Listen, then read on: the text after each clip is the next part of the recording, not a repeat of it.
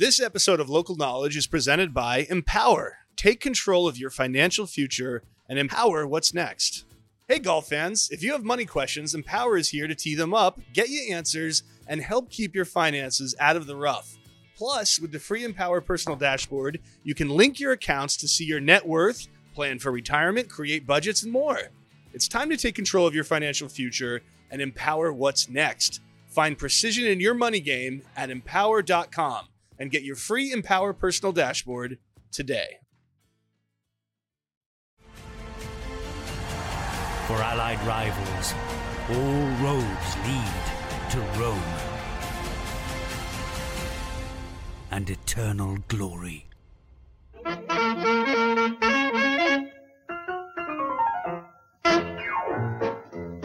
Hello and welcome to the Ryder Cup Radicals podcast here, recording from Italy with my fellow Sambuca boys. First up, Joel Beal. Joel, how are you? realize we have yet to drink Sambuca yet. We've been here almost four days. We got to get on that. Piling on the wine though, and the limoncello. So is uh, Sambuca's surely in our future. And of course, Shane Ryan. How are you, Shane? Yeah, other than being attacked by the Italian Air Force, the entire Italian Air Force, which you'll probably hear overhead, I'm doing good. I've had a wonderful time with you guys. No Sambuca yet, but lots of red wine. We've been seeing a little bit of the city uh, with all the hard work we're doing in between. And yeah, it's uh, I think Ryder Cup week's gone faster for me than it did at Whistling Straits. Yeah, I agree. I thought Whistling Straits was like painfully slow. Uh, personally, just feel like like even though the tournament doesn't start tomorrow, I'm not necessarily feeling like I don't have anything to talk about tomorrow. I feel like there's stuff that's kind of unfolding. Um, so we're going to get into some of that today. Um, I guess where better to start? Let's start with the US side, right? Got two Americans on this pod, and just like anything, any two and a half. True, true. I am the Sepp Straka of this pod. Um, I don't know what anything interesting standing out to you, especially like you know, given a couple days from the site of Marco Simone. Talking to a few of the caddies, and I think me and you had a similar takeaway when we walked the course the other day. They don't feel it's as penal as Paris was in 2018. Uh, certainly, the rough is going to be a factor, um, but they have cut the rough down from when they did the scouting scouting trips a couple weeks back. Um, it's not that they are discounting the home field advantage, but I think they think there's it's going to be a little bit more evenly matched in, in terms of playing on the road than it has been in the past. Um, and it's been kind of hearing that from the top down from the U.S. team. So that's been kind of the biggest takeaway. Something that really has defined the last two decades of the Ryder Cup is home field advantage, and at least the Americans so far are thinking, hey, like maybe this hill is not not as uh, tough to climb up as we thought. I, I think uh, we were last night at dinner joking that you know you can make it so penal and theoretically give yourselves an advantage, but it's not like if you're Team Europe, you enjoy playing golf in that in that situation. So it's like you know th- there may have been like we've heard maybe there was some talk that the European players were like, "Come on, cut it out! Like this is insane! Like even if it gives us an advantage." And the joke we are making was like it's NFL football. You're like it's the Chicago Bears. You know, you might have an advantage over a team from Florida if it's negative 40 degrees out, but nobody on the Bears wants to play in negative 40 degree weather. It's still unpleasant. And so it is interesting to say, like, okay, look, enough is enough. Even if it gives us an edge, mull it back because this is not how we want to play golf. Like, we don't want to lose our balls on every hole in the rough. We, we want it to be kind of normal. And even if that plays to the Americans' edge, it's probably worth it for the Europeans not to have their own people sort of hate them for what they're doing. Right, and it's such a good point because that was definitely the vibe I was picking up too, talking to a few guys where you know they grew out the rough to basically uh, do the Winged Foot thing, as I was telling you guys, where they're like narrow it up, make it all rough, make the fairway so narrow that they're just hard for everybody to hit, and then that you're just gouging, you know, you're gouging it out of the rough, and in that world, it's really just a distance game. It's about who can bomb it the furthest in the rough. But then to Shane's point, like a lot of these players, even though it may advantage a guy like Viktor Hovland or Rory, they don't necessarily want to be spending you know five rounds over three days in the boiling heat, gouging out a rough. And so you know, and and, it was quite funny because I think that was the feedback, and they started he started mowing mowing it back a little. That said, I don't think that entirely erases the Europe advantage in terms of you know Eduardo Molinari's big stats guys played a heavy hand in trying to like do all these different things, set up bottlenecks so players can't get inside 130 yards. That's kind of the course game plan.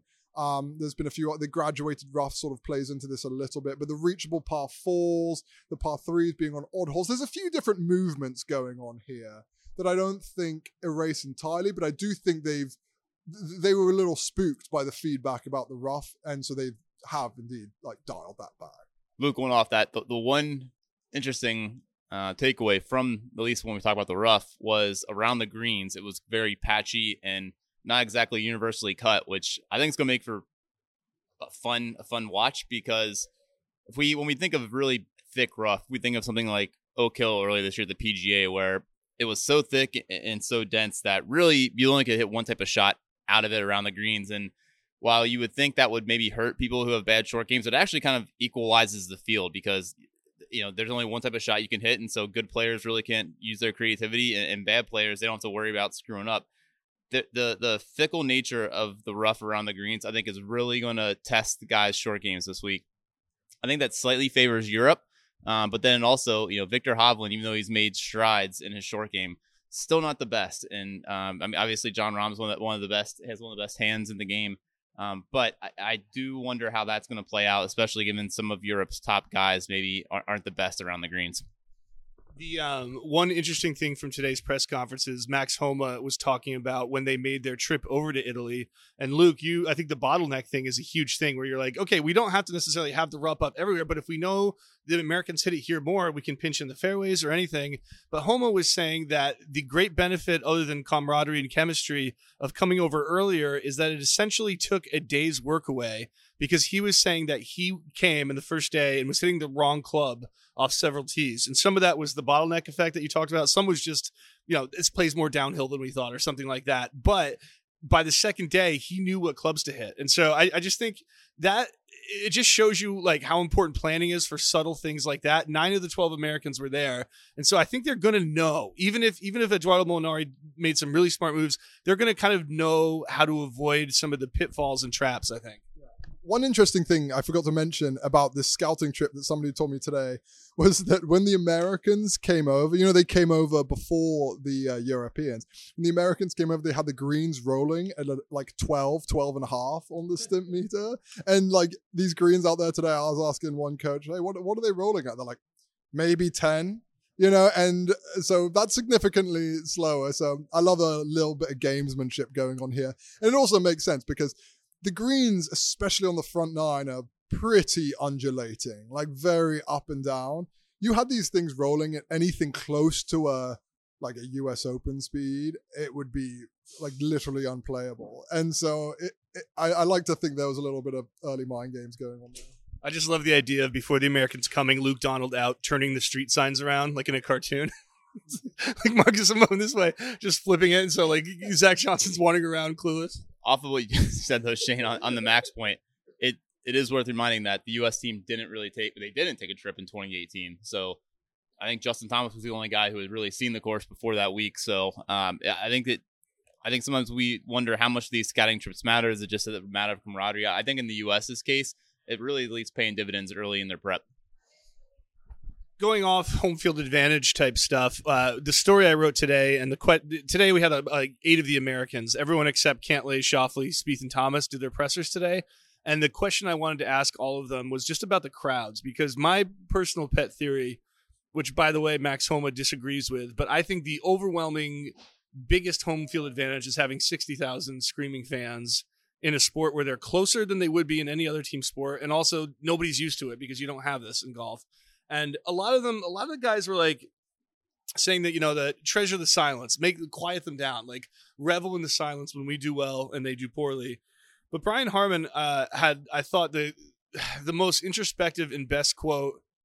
And also, just on a side note, Brian Harman's awesome in press conferences. Like, so, I mean, not even underrated at this point. Just great. Just, just a true pleasure. He's almost the best one we had. But he had the experience of you know, more recently than anyone else. He's never played in a way Ryder Cup, but he won the Open in July and had people heckling him and things like that.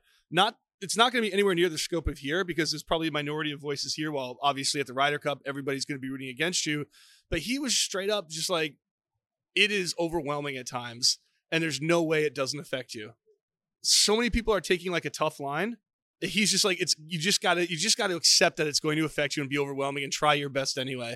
And I thought I don't know, it's just so cool to see somebody that honest about it who's experienced it so recently. It's such a good point, and it, it actually reminds me of something Justin Rose said today too, where he was asked about the crowd and pressure and home field advantage and stuff, and and what Rose said was that playing in front of your home crowd gives you the ability to like outsource your like mental energy to some respect, right? So like if you're super pumped about a shot, like the crowd roaring like gives you like a push upwards, right? You start feeling great. And then conversely, like because the crowd is so partisan, if you hit a bad shot, they're not going to pile onto you. They'll like lift you back up. So you're kind of, it's constantly pushing you in like a very positive frame of mind mindset stuff because you hit a bad shot, you get like, come on, Justin, you can do it. Like, and you hit a good shot and then it's like you go into overdrive. So you just see, it's almost like a compounding effect where good things just keep happening because it's like the voices in your head are like literal voices around you. Yeah, yeah, it's just like the, the literal. Yeah, your conscience is being reflected by sixty thousand real human beings. The most interesting uh, part of Harman's answer was this is a guy who looked like a killer in that face too. For to him then admit that vulnerability and still be able to succeed. I mean, I think it speaks well to him, but it also shows that these guys who think, hey, like especially those who haven't experienced it yet, maybe are unprepared for what's going to hit them. Um, I thought actually uh, kind of in a, on a similar vein. Today, someone asked Brooks Koepka, "Hey, everybody, you know, all 24 guys would say they'd want the ball on the line if the, if the match came down. How many people do you think really believe that?" And Koepka only said a few. And whatever you think about Brooks Koepka, like he actually can get to the truth, I think, quicker than most guys can. So it uh what for what this course might lack in, in terms of architecture, I think in terms of a venue, it's going to be really packed. There's going to be, I think the fans might have a a bigger impact, especially than we saw at Whistling Straits. I know there were still some COVID restrictions there, but Uh, I think we're going to see a, a, really loud Ryder Cup, and it, especially the way the topography is, it's going to be really conducive to noise. So, in that front, maybe you could see the fans factoring in more so than we've seen in, in the past. Which is scary because the last four Ryder Cups have been home blowouts in which the fans have obviously played a huge role. Like you said, Whistling Straits was weird layout. It, it almost like hid the noise. There's those like big hills that kind of like hide the noise, and there's COVID restrictions but yeah, it's I think Joel, what you said is so spot on that they're they're simply not ready for it if they haven't experienced it. Like a lot, and it's and and I think it's like that's what I liked about Harman's answer. Just admit it, just admit it, and that will almost strengthen you a little bit more.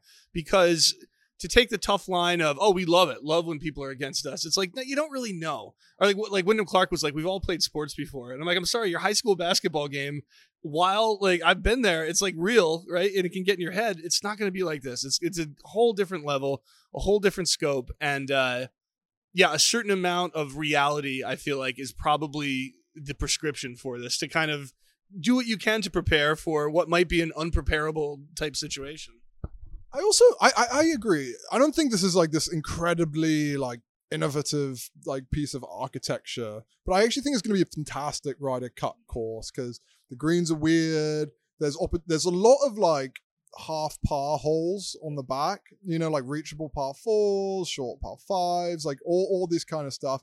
Um, the greens are super weird, especially on the front. So I think that's going to push people into aiming at pins. And then yeah, to just to underline that point about the crowds, I think there's something to like it Ryder Cups feeling. It's a little hard to describe, but it, like when when you're a player and you're inside the ropes and you feel like the crowd is like literally on top of you.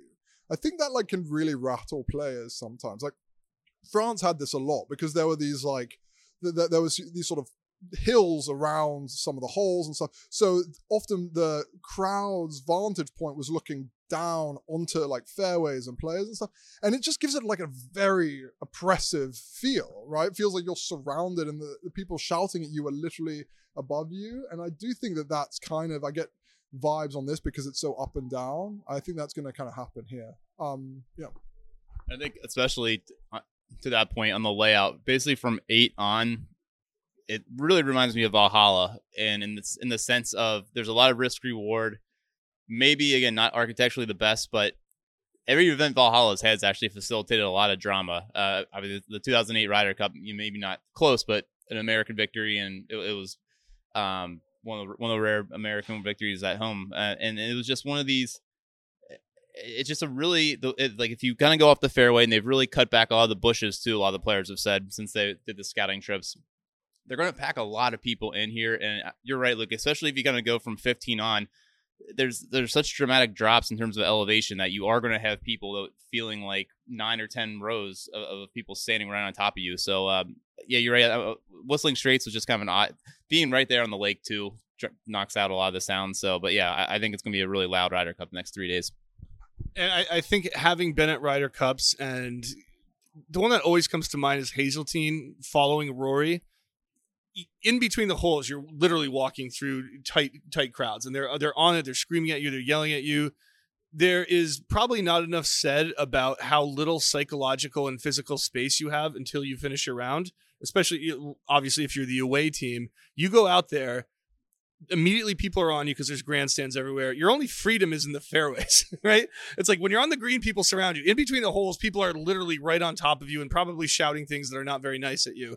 The only freedom you have is in the fairways. And if you kind of tighten that space too, eh, like the, the almost spiritual claustrophobia of it, it just just feels overwhelming to me and and i think that's something again that they're probably not quite prepared for about what a trial that is and you don't get to reset like you don't get to take a break. You don't get to go into the clubhouse. Like you know, maybe like Europe should remove the porta potty so they don't even have that. although, although Rahm would hate that.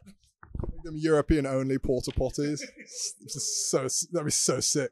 Um, I want to get into some just like gossipy stuff from the grounds, but first I would like us to officially stake out our positions on this like trendy uh, topic that keeps rising up in press conference, which is off the Solheim Cups tie, which led to the Europe retaining the trophy. And a lot of players have come around and they said, "What do you think of ties? Like, should the Ryder Cup do something new? Should they start doing?" The-? And I really like can't stand it personally. I like the you got to win the cup back mindset.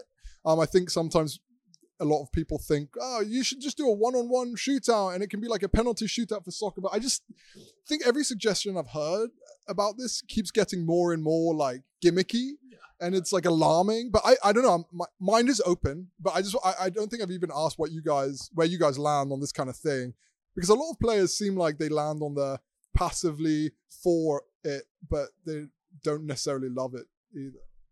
I I'm okay with the tie. Like you should eh, the tie going to the the reigning champ. It's it's so unique and th- this idea that well we in pay, on theory in theory it sounds great right sending two guys out or a couple guys out to play for it but i think one of the beauties of this thing is like you actually have to win it if you're the away or the losing team that adds a little bit more pressure i think it actually gives it more meaning when you do win it back um yeah i listen i know we don't like ties especially in, in america but i think it's it's a really cool thing it's kind of like you know, almost it's like a it's like boxing, really, right? You know, sometimes if if it's a it's a, a championship fight and the reigning guy wins, he he retains the belt. In a, in a, in a way, it's kind of like that. Um, but yeah, I I just I know it can seem anticlimactic, uh, celebrating a tie as a victory, but I, I'm also okay with it. I love the idea of retaining the cup with a 14-14 tie, and the, I think the reason I love it is because it's unique in sports and the principle of it is we have the cup, you come over here and take it from us. And if you don't, like if we if we spend all week in our team event and it's 14 to 14, we retain it. But I, just that that point of how different it is in sports and like you said boxing i people on twitter have been like cricket like has things like like the ashes apparently is like this which i don't really follow but i i loathe the desire to to homogenize everything to make everything the same. Oh we hate ties. It's like like you said, Luke, every suggestion is worse than the last, and and the original suggestion of one on one is bad. Imagine imagine you put everything into the team planning, all these like these three days, and then it's like, oh yeah, we're gonna go decide on this nonsense like one on one match. It sucks. It sucks, and it's cool to have things that are different. That's it. Like I, I wouldn't like this in baseball if they declared a tie, right? There's other sports where my answer would be different. Not everything has to be the same. I I compare it in my head to the uh, this recent movement in golf to change the language to, and I'm going to sound like a crusty like curmudgeon, but all square is cool. Having a match is cool. We don't have to say tied. You know what I mean? Like like we have our own unique language for this. That is something to be embraced and nourished, if anything. Not not to like homogenize and to be like, well, Americans will know better. We can figure out what all square means, and it makes you feel part of the club if you get into this mindset with a unique language. I I just hate that. I hate it. Hate it. Hate it. Totally. And I think also like it just adds a bit of I think sometimes people love these like clean resolutions. They're like, ah, well, why don't they just have like one alternate shot pairing because it like ties it up in a nice bow. When it's not necessarily like if the winning if the challenging team didn't do enough to like mathematically win it, it shouldn't necessarily be an opportunity to have a nice happy ending anyway. It should be like annoying that they are like in this status quo uh status quo situation for another two years until they can win it back again. I just think it adds a little spice to it. So, um, but clearly we're corrupt golf media and we all just, we're all landing on the same position here. but um, I, I like it. This could be the next wedge issue. It's like the next league versus PGA That's right. What you think about ties? And Yeah. Or, or when we record next, and if uh, it's a it's a tie and America retains the trophy, then maybe I'll m- m- m- maybe I'll s- flip my position. Yeah, send send out Brian Harman. Yeah, Brian Harman, Bobby Mack. Um, ah, anyway, all right, gossipy stuff. Let's get into it. Um, who we thinking? I don't know. What's what's the vibe out there? We, we, we anything interesting to sort of capture our imagination? this is from yesterday, but the the one thing that was universal from a lot of the Americans was Justin Thomas and how he's playing. Um, not only how he's looked in in the practice sessions and just around the course, but has a little bit that swagger back. He, he's he's a lot chippier. He the the self belief is a lot more evident. I think. No, I think. Let's be honest. He's the biggest question mark for the U.S. coming into this. This guy who should be their leader is now kind of this X factor. The Americans are acting like no, he's Justin Thomas again.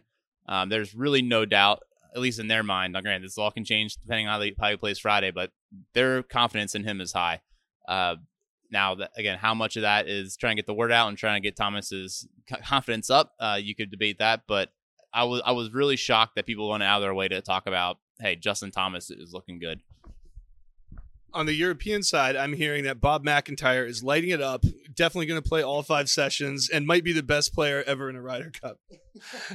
no, obviously that's a joke. Like it, it- you're hearing like some dire things, and there's videos on Twitter of him like like hitting a driver like I do, basically like it's like 220 yards and sliced, and everyone. It kind of seems like he's the one on the European side that. No matter how like closely they tried to hold their intelligence, like word is leaking out that it's just not happening for him.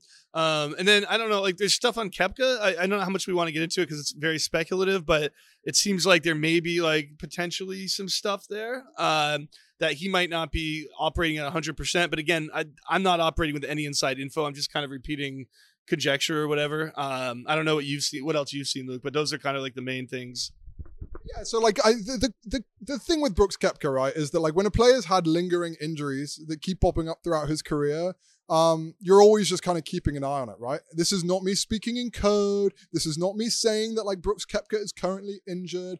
But like, you know, he was playing last week, he didn't play so well. He's had his physio out there, which to be fair is like pretty normal. Like a lot of guys have their fitness guys out here. You know, he's getting his back worked on a little bit. So it's just sort of something just to like keep your eye on, you know? I hope he's like feeling totally fine and I expect him to be. He certainly hasn't alluded to the fact that he isn't. But again, like the same way that like I watched Bobby Mack hit a pull a pull, a low pull draw, like that skirted the water on the 16th hole today, and that's something to keep an eye on. It's like, you know, you always want to, this late in the season, after a long season, you want to make sure that guys are like firing physically at their best. Um, one thing interesting is Scotty Scheffler has just been pouring in the hours on the practice putting green Every single time I walk by, every single time I walk by, he's there. pouring him in. Like Monday, he did a ton. He just hired Phil Kenyon, who's like might be the busiest man in the Ryder Cup because he's he works with Homa. Now he works with Scheffler. He works with Fleetwood. He works with Fitzpatrick. He works with Justin Rose. Just like this legendary putting coach. And Scotty Scheffler went out and hired him. His putting stroke, we I did a video on it, but like it looks a lot different when you get into the weeds of it. And he's clearly like, I mean, he was talking in his press conference about it. He's kind of like hooked himself on like putting a little bit. So that's interesting. Like I'd love to see it work because Scotty Scheffler with a hot putter is really, really exciting proposition. It'll be interesting because I feel like the last eight or nine uh, holes really fit his game in the sense that Luke, when we made our walk around, those the the first the front nine is just so dramatic. It, you're not going to see, I think, a lot of guys dropping putts. So in that sense, it's going to be nice that you know, and maybe it, it lessens Scheffler's weakness, but come come the back and if the greens are running slower come Friday, it gives Scotty a chance to to really make a move. And if if he's putting well, I mean, put it this way: if he's not putting well, the Americans are in trouble because that's their number one guy. I think, if, assuming Thomas isn't you know back to form, um, and if Scotty, if they can't count on at least two and a half points from Scotty Scheffler, man, their their road to victory I think gets a lot narrower. Yeah, and I'm someone, you know, spoiler alert, we're going to do our predictions later. I think we're going to have a historic result this time, but to your point, Joel, the margins are so incredibly small. That's that's all it would take, right? If it's like one guy, if you're like, oh, Scheffler's going to be 0 and 4 this, then you're like, oh, they can't win. like, like, it doesn't take much because that's how that's how much I respect like home course advantage here.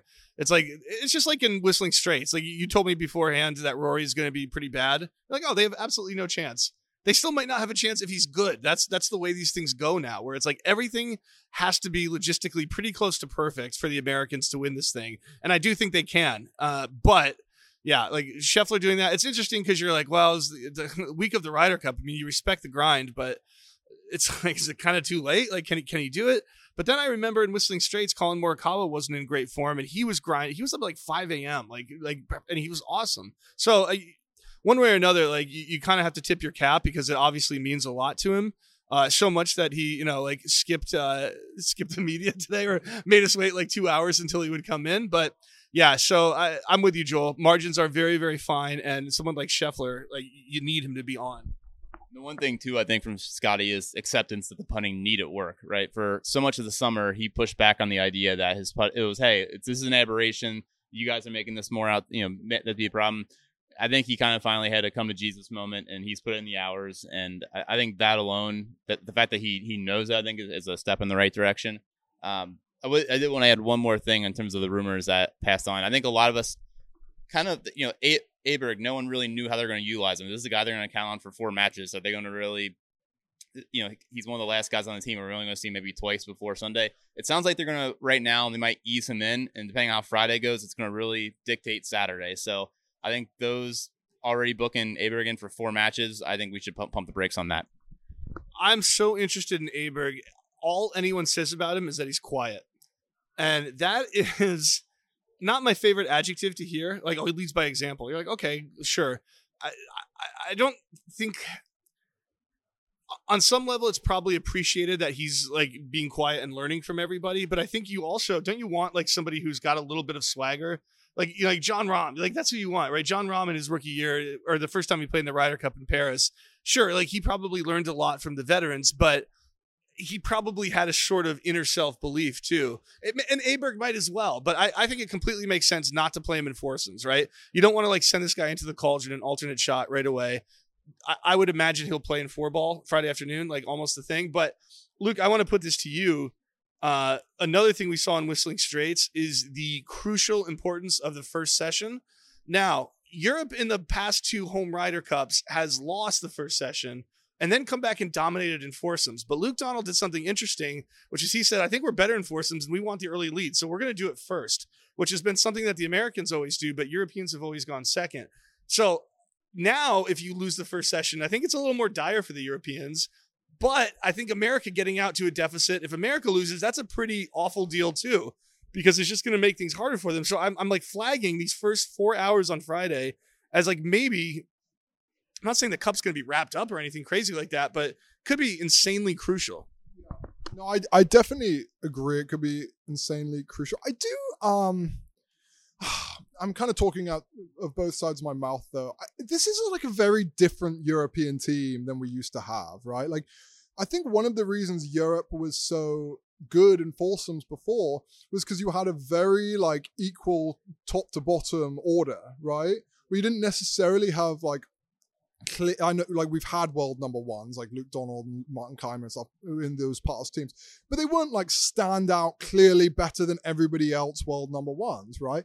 And a guy like Luke Donald, even at his best, was very close to a guy like Graeme McDowell or Justin Rose or Henrik. St- you know, they were like all very similar in terms of like overall quality.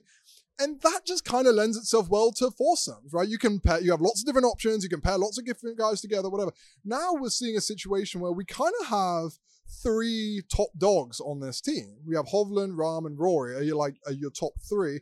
Then you have some some middling guys, but there's a pretty big drop off between a guy like right now, let's say Nicolai Hojgaard, like very good young player, but Nicolai Hojgaard is nowhere near the level of like a like the third best player on our team, who might be Viktor Hovland or something. So I I don't necessarily know if like this new look European team is gonna like divide down these like clearly better in foursomes line. Um, just because it's like different, it's like a different structure of team. I guess is what I'm trying to say.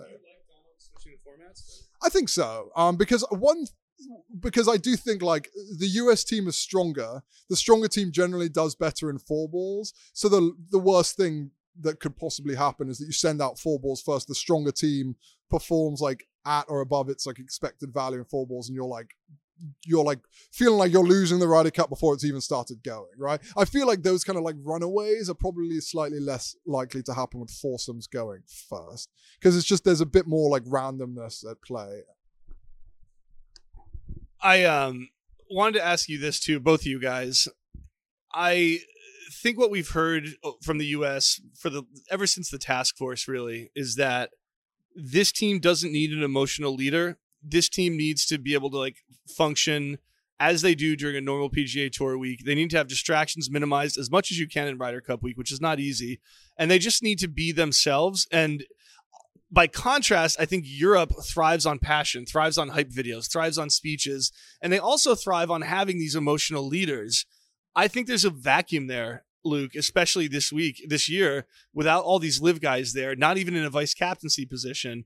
And so I, I may be reading too much into things. Joel, I'll kick it to you first. Like, is this a problem? Is there like an emotional leadership vacuum in Team Europe that might hurt them in some way that it, in my opinion, wouldn't hurt the Americans? It's a good question. My my gut response is I don't think it's going to hurt them because even though Rory says he's a lead by example guy, you talk to other players and they feel they're gravitating him. Rory, Rory's essentially been the face of the PGA Tour for the last two years and really put up with a lot of nonsense.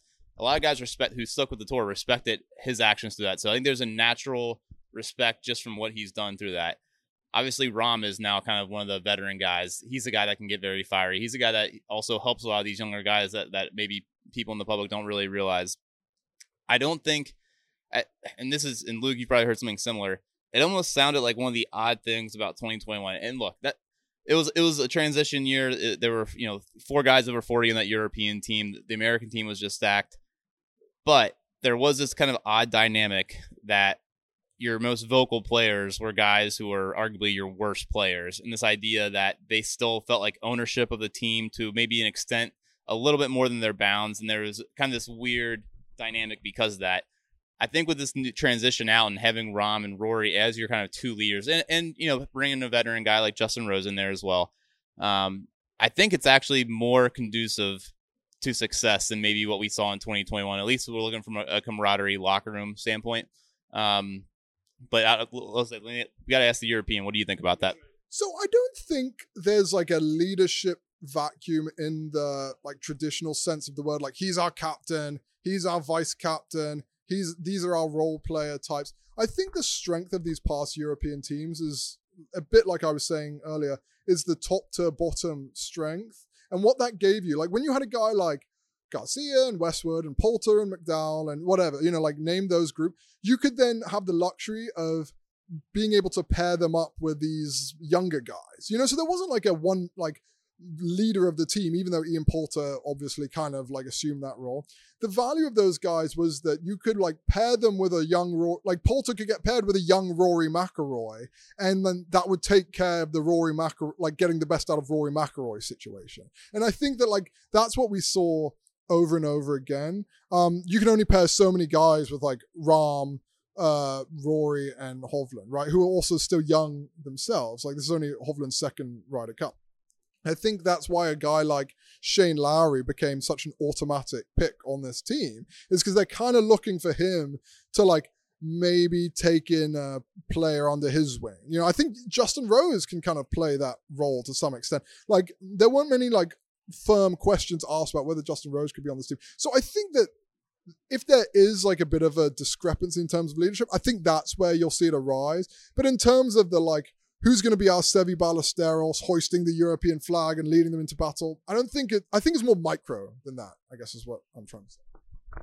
I agree. And let's be honest, it's not like Rory McIlroy is, uh, you know, uh, still a guy out there. We, we've seen a different side of him once the Cup. I mean, he almost fought half the gallery at Hazeltine, you know, right? Even in 2018 in Paris, when people were kind of chirping about his putting, he was yelling, "You think I can't putt? You think I can't putt?" And so, yeah, maybe, normally Rory maybe doesn't have that rah rah and a day to day standpoint, but this this brings out a different side of him. So Shane, kind of going to your point, I think if you are worried about that vacuum, Rory's able to fill part of it, and also maybe maybe having those old guys, kind of not old guys, but having different voices in there is what this team needed. Yeah, that's uh, it's going to be uh, fascinating to watch and to hear about to whatever extent we do hear about it when it's all said and done. Um, I do think I don't know why, but I just think the U.S. team has a feeling of stability to me uh, that I don't quite see from the Europeans right now.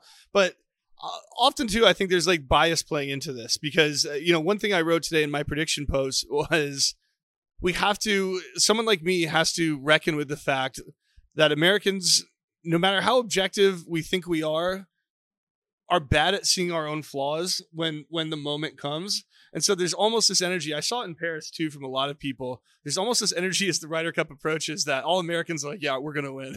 like, just like we can't resist it, right? It's like Luke. I think it's a joke about actually English soccer, like every every World Cup too, right? It's like no matter what, like all the English people think they're gonna win. It, it just is like irresistible. And so I, I'm seeing all these things, but then I'm questioning myself of like, am I seeing what I like? subconsciously want to see, even though I don't really care who wins the Ryder Cup. I just want it to be close. But uh, I do, I do wonder, like, is there some American impulse that I, I just can't control?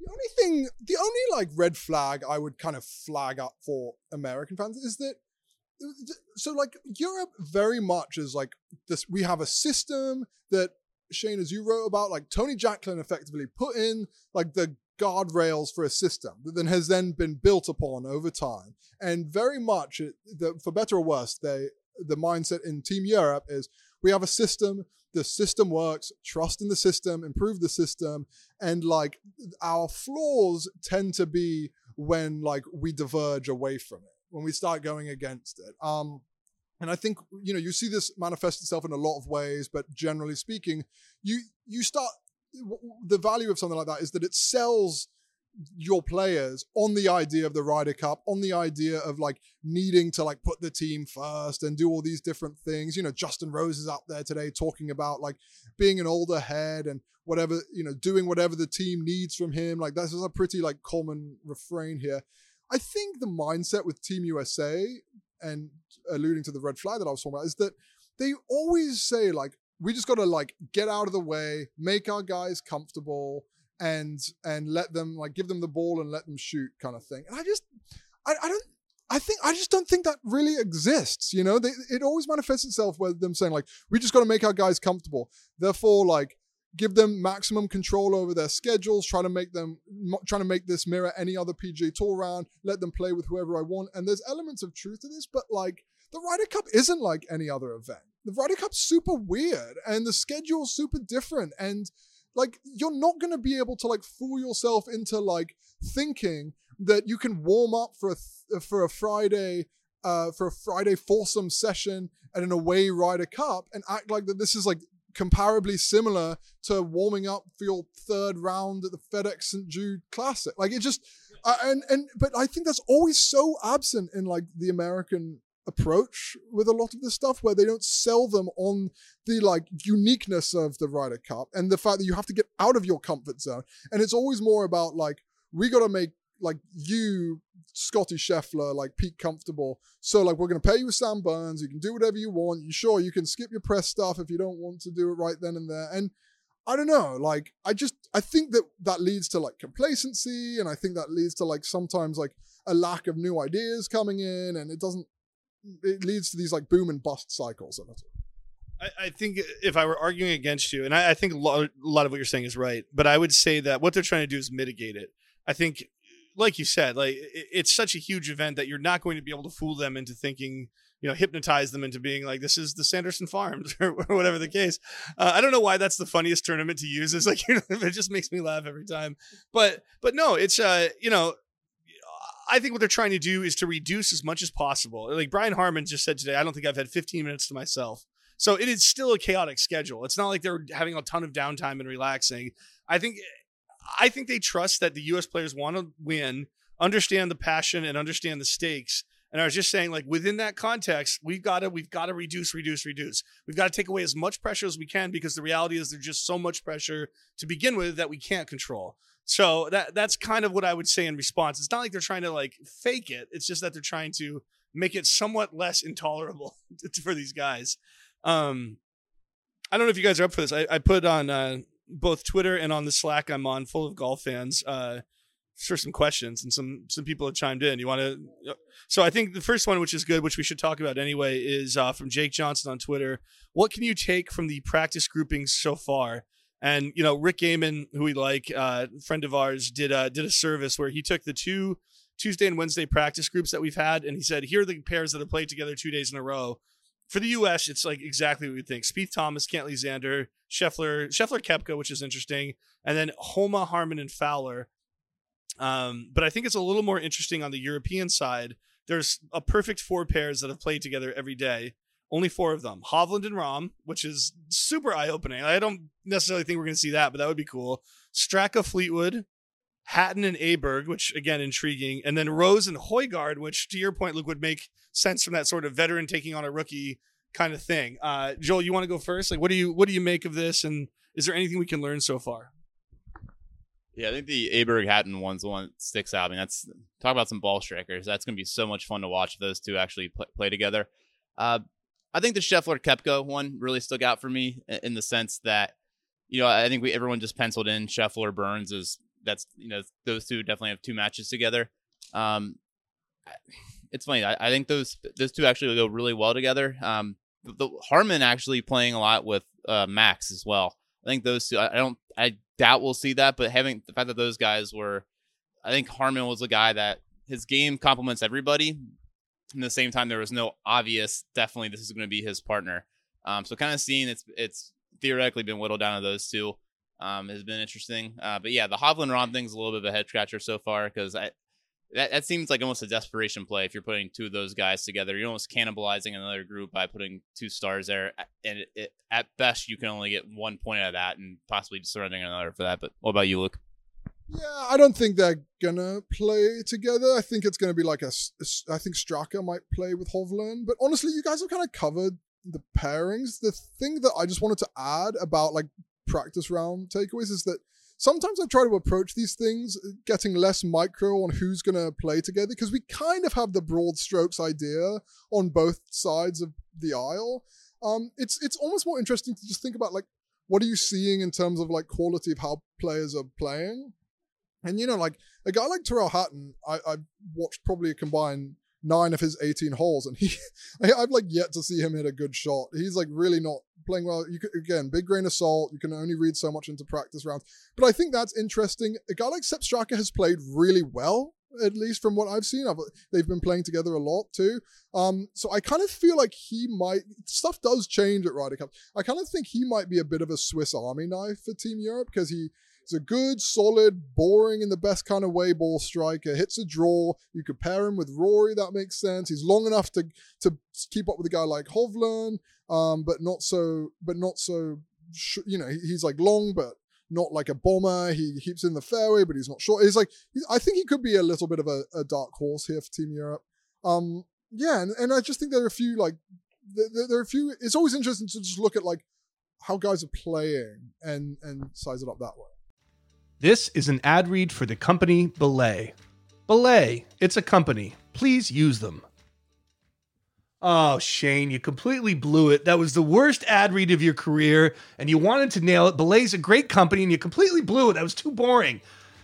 And you know why I blew it, folks? I blew it because I've got too many menial tasks to do. I've got to go to the grocery store. I've got to take the garbage out. I got all these little things that if somebody else was helping me, I could have focused and I could have nailed that ad read. Can you relate to that? Well, if you can, guess what? I ironically have a company that can help you out, and that company is Belay. Listen, for over a decade, Belay has helped match busy leaders, business owners, and entrepreneurs with high quality executive assistants. Their US based specialists will help take care of the little details so that you can focus on what matters most. Send emails out, you got to keep, you know, keep your calendar up, do some research, client communication. That is just the tip of the iceberg in the list of things a Belay executive assistant can do for you, and that list, believe me, goes on and on and on. So, if you're wondering how to get started with an assistant or what Belay can do for you, we have a free resource just for listeners of this podcast. Text the word golf to 55123 to download the top 25 things an executive assistant can do for you. That's G O L F to 55123. And let me tell you something, I'm about to do it myself because maybe if I get one of these executive assistants from Belay, I can nail this ad read next time. Um, a good a good segue to the next question from Twitter. Big Daddy Drix, which is a hilarious name, uh, unsung hero for both sides, and you you kind of got into it there. Uh, Joel, you want to take a crack at that one first? To me, it, it, I think, especially in golf, we always get infatuated with the, the shiny new tour, right? That the inverse of that is sometimes we take for granted guys we see all the time and maybe aren't the best, but are just dependable. Justin Rose is someone who I can see scoring two and a half points this week. I, I think people, he, he, we just, hey, it's Justin Rose. He's there. Maybe we're not expect. I think a lot of people on the outside, maybe like one, one and a half points. I can see him doing two and a half, even three points. I can see that's someone really coming through for for at least the Europeans. The Americans, it's funny. He's he went from overrated to now I think almost underrated, and that's Max Homa. What we saw in the Presidents Cup, and he got off to that really good start in the in the early part of the season. That he kind of then had a bit of a, a slump, and we wondered, oh man, did he kind of peak too early? But he's had really good last ten weeks, and this is an environment he seems to enjoy. Uh, so I know he's a you know technically a Ryder Cup rookie. I, I, not to put too much stock into what we saw at, at Quail Hollow, but at the same time, that's a guy who maybe is uh, someone they're not depending on, who I can also see coming through with two and a half points in his first three matches. I'm going to say Harman just because I really enjoyed his press conference today. as good a reason as any, right? No, I actually do think Harman has a good chance to do it. Joel, I think to your point, it, it's kind of interesting to try to prognosticate who the alt shot pairings are going to be beyond Spieth and Thomas, which we think, and Cantlay and Schauffele, which I mean, both of those should be just slam dunks. I feel like Homa will play in that first session. I think Harman might too. It's crazy that is. I, I think maybe um, I think maybe Fowler. I think Clark might not. I think those are like maybe four ball guys. But I I'd be interested if Harman Homa is a third uh, alt shot pairing, and that that would be a group that I would like to follow on that first on that first Friday. And it's a good point. Like, and why I could see something like the Harman Homa thing happening is because I think, at least from what I understand, the the kind of ideal formula for foursomes, alternate shot, is pairing two players who play golf very similar, but in a best case scenario, one is like marginally better at the other's weakness, right? So in the case of Homa and Harman, and the case for that would be that they both like play golf very similarly in the sense that like keep it in play, good ball strikers, fairways, greens, all that kind of stuff.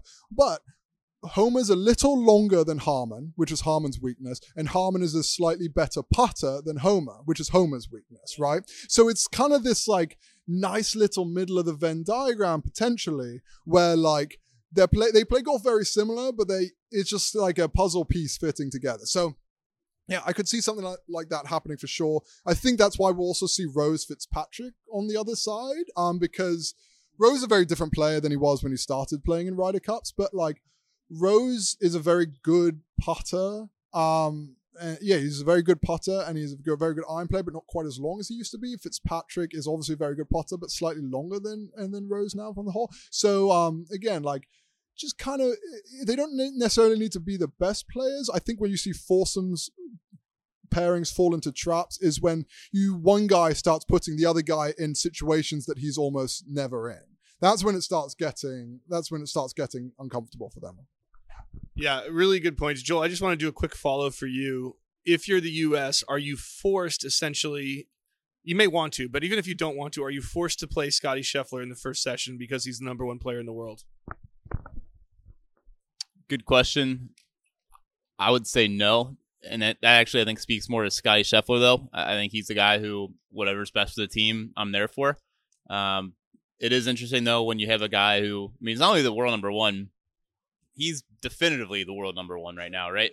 Um, and I, I think this is also a U.S. team that is deep, but maybe not as deep as we thought it could be a couple months ago. Um, but I, it, it's interesting. I, it's I don't think they're forced to him. But that being said, if if he sits the first session, I can't see a scenario where he's not then playing the next three. I don't know why you would sit Scotty Scheffler though. I don't know. Like, I mean, I, I would play him. I would trot him out first. I may even have him hit the first shot if I was Zach Johnson. Granted, like just because he's world number one. Like, I think uh, he and he's also a pretty unflappable guy. And I think Sam Burns is it like. You, like it is really like nice that that the guy who's again the guy who plays golf similarly to Scotty Scheffler but like is a better putter like it's just a very nice little like hand in glove situation there. So I I I would he would be locked on to start for me. And you know the stats guys are going to know exactly like who can take 13 points or you know what I mean or 13 putts rather who's going to hit the most approaches so they'll be able to arrange it. And yeah, my question wasn't meant to imply that you wouldn't want to, just that let's say you like Scotty Scheffler like comes to him and says I just can't putt. Like do you have to still say like well you're our flag bearer. All right, so going to the Slack uh some funny questions that we don't necessarily have to answer but deserve recognition. Anthony says who's in charge of TV cameras? Uh, which is a really great question. I don't think it's the German outfit who did like the Solheim Cup. Um, you know what? Someone asked, "What is our breakfast food?" And I think I can answer for the group that the answer is none because we have like a giant eight course dinner every night in, in Rome. Hold the phone. I our hotel has this wonderful croissant uh, right by the front desk. Become a big croissant guy. I don't know where. I think it's right. It kind of comes with the fancy coffee culture. Um, but yeah, I've been doing croissants like at least. I kind of sneak them into. I like I ate one from like the nice lady behind the desk, and then sneak a second one because I think you're only supposed to have one per person. Well, we've been calling you Burrata Beal because uh, because of the the Burrata, maybe Croissant Joel also. I think he's on a three straight night burrata appetizer streak. Don't think I haven't been keeping those receipts, John. Well, our, and our, our, our fascist Uber driver told me to get the mozzarella the de bufala, de bufala, and I took his advice and it was really good. And burrata's really good, so it's almost like we can't go wrong. Well, well. So here's my friend Aaron. First of all, asked how many animals has Brian Harman killed already. Brian Harman in his presser today uh, said that his wife threw a Butcher Brian themed party after he came back from the Open, which is so hysterical. But Aaron also asked, was Hadrian right to cede Trajan's territorial gains, and what does it mean for Aberg? We don't have to get into Roman history, but I do want to point out that last night we saw both a Hadrian monument, the Temple of Hadrian, and we saw Trajan's column. So we've been out there, boys. We have been out there in Rome. We've eaten there twice in a row. We have made the effort, despite fatigue and, and long hours here at the media center, to get out and see the center. And last night was kind of a, I, I don't know if I want to use the word magical, but it was almost like a magical evening for me. Luke, what do you? Yeah, no, it was. I, we've been on a good. I've been. We've been enjoying the the late dinner. I, I was saying to you guys before, we're in this rare situation. Often, the situation we find ourselves in is by the time we leave work for the day, every restaurant is closed apart from the like Pizza Huts of the world. Whereas Italy is this brilliant Venn diagram where the food is the food culture is both just delicious and also it's elite. It's an eat late culture. So yeah, we've just been piling it on. Last night we went downtown Rome. We were just walking around. We saw the Colosseum. We saw all these things. Uh, I've been really enjoying. One thing I've been enjoying, and shout out to Shane for I feel like being the momentum builder with this, is that we've like really committed to the like rhythm of the dinners. So we, you know, like in Italy, you get an appetizer, then you get a pasta dish, then you get a main course, and like we've been getting dessert and then limoncello outside. So we've been, like, living well, and um, yeah, I've been fully th- thoroughly enjoying. That said, Shane, and we have the proof of this. Shane did say, "Hey, I'm not saying we'd not go out tonight, but tonight's probably not the night to go out." We talked him into it, and, and he had a magical night. Uh, I've never seen the seen the boy happier. Uh, but it was lovely. The Roman night was uh, very magical, and I'm glad I spent it with four other dudes. It was a good good way to good way to tour Rome.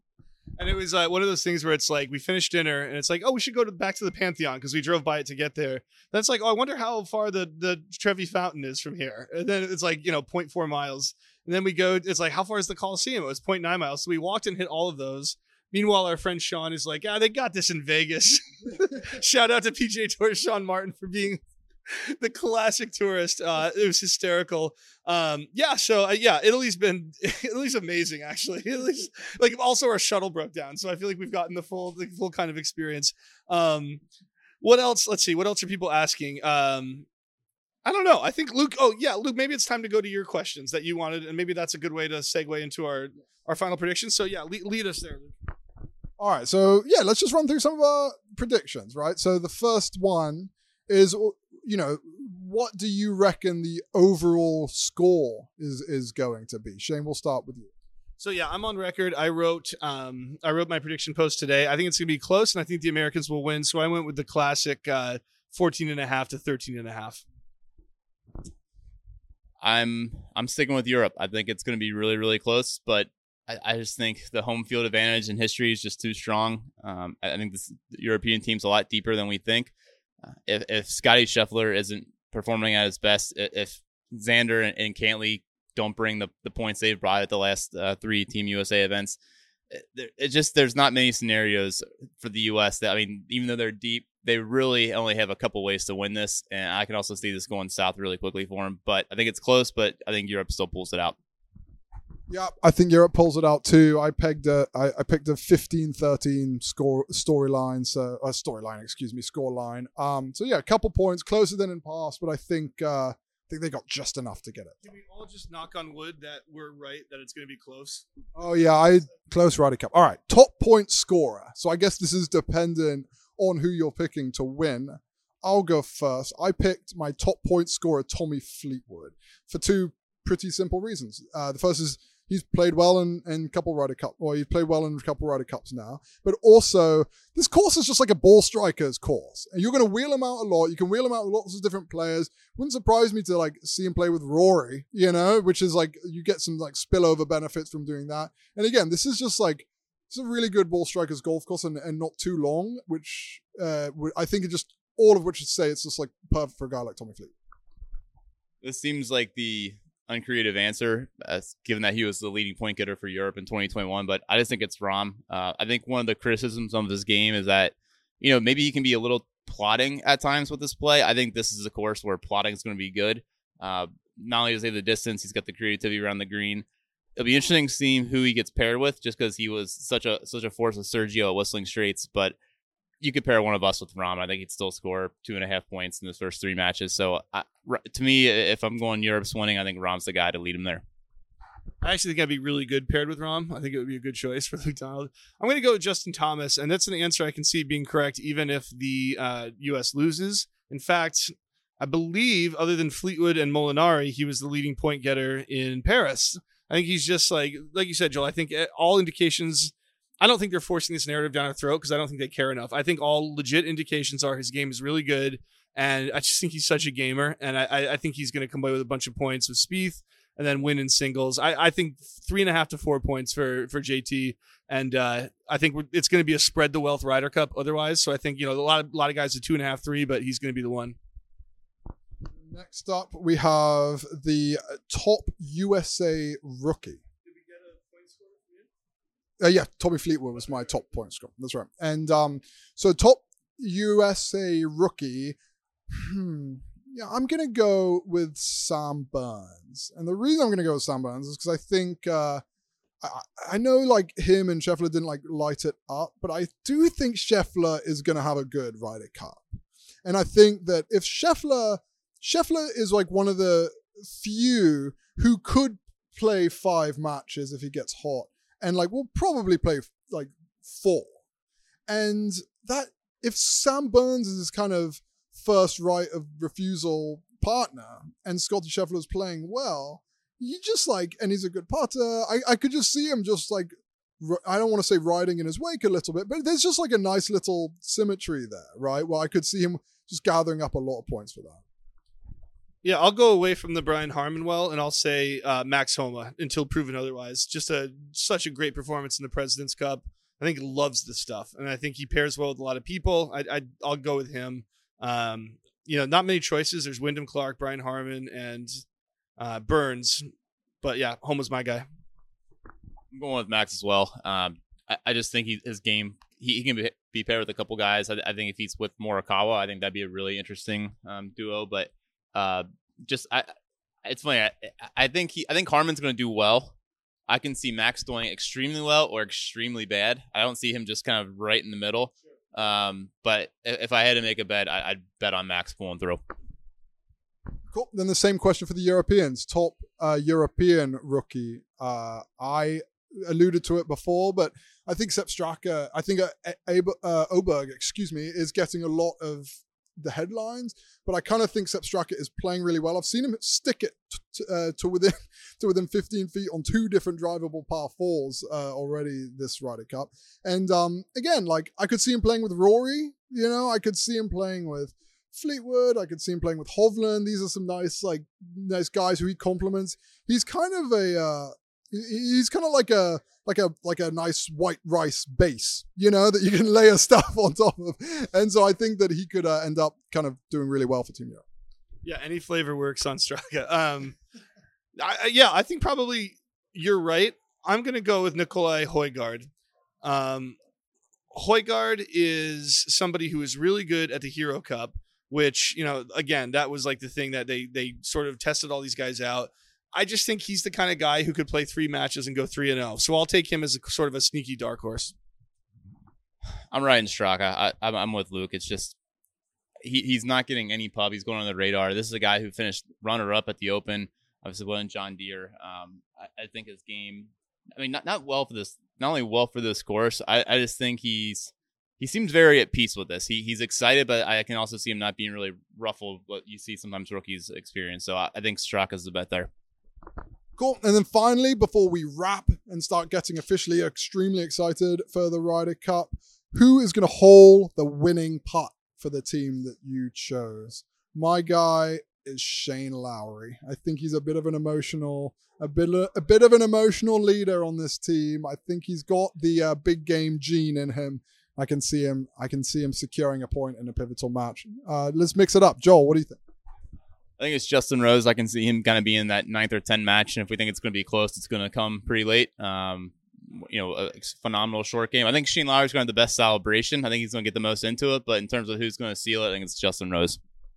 Yeah, I think, eh, look, we're in the era of loading the boat in singles. And so even if it's close, you're going to see both teams put their big guns up front. And if we do agree that it's going to come down to the wire, it's going to be someone sort of unpredictable. So I'm going to go with Brooks Koepka playing in like the 11th spot or something like that, or maybe even in the 12th spot.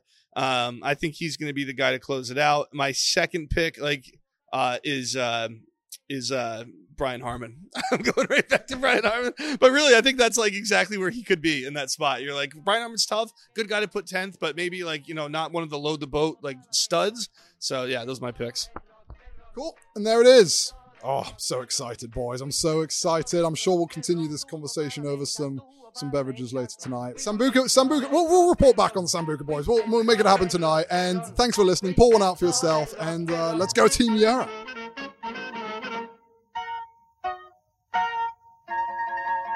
Uh...